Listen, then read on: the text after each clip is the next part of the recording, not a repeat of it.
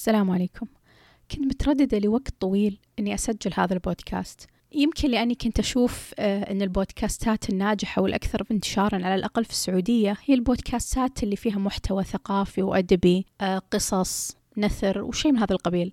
يعني نظام أرتشف قهوتي السوداء في الصباح الباكر برفقة كتابي الممتع وتشز شيء جميل مرة بس أنا مش كذا. صدق يعني الله يرزقني رواقة الناس اللي في كل منصة يصورون كوب القهوة ويكتبون آه، مقولة ولا بيتين شعر. صراحة أحسدكم على مزاجكم الوردي. أتمنى أتمنى أكون هذول الناس. بس أعتقد أني أنا لازم أتقبل أن هذه مو بشخصيتي ولا راح تكون أبدا. فأنا شخصية عندي طاقة كلام مرة كثير. أسولف كثير أتحلطم أفكر بصوت عالي.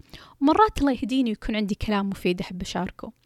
لكن الأكيد أني أحتاج مخرج لهذه الطاقة عشان أحافظ على العلاقات الاجتماعية بشكل صحي وما أضطر أني أتعرض للتعنيف إذا صاروا مصدعين أو مشغولين. فأصدقائي الفاضيين حياكم الله في بودكاست مسافة الطريق والمشغولين الله يوفقكم في شغلكم وإن شاء الله إذا فضيتوا سيروا علينا.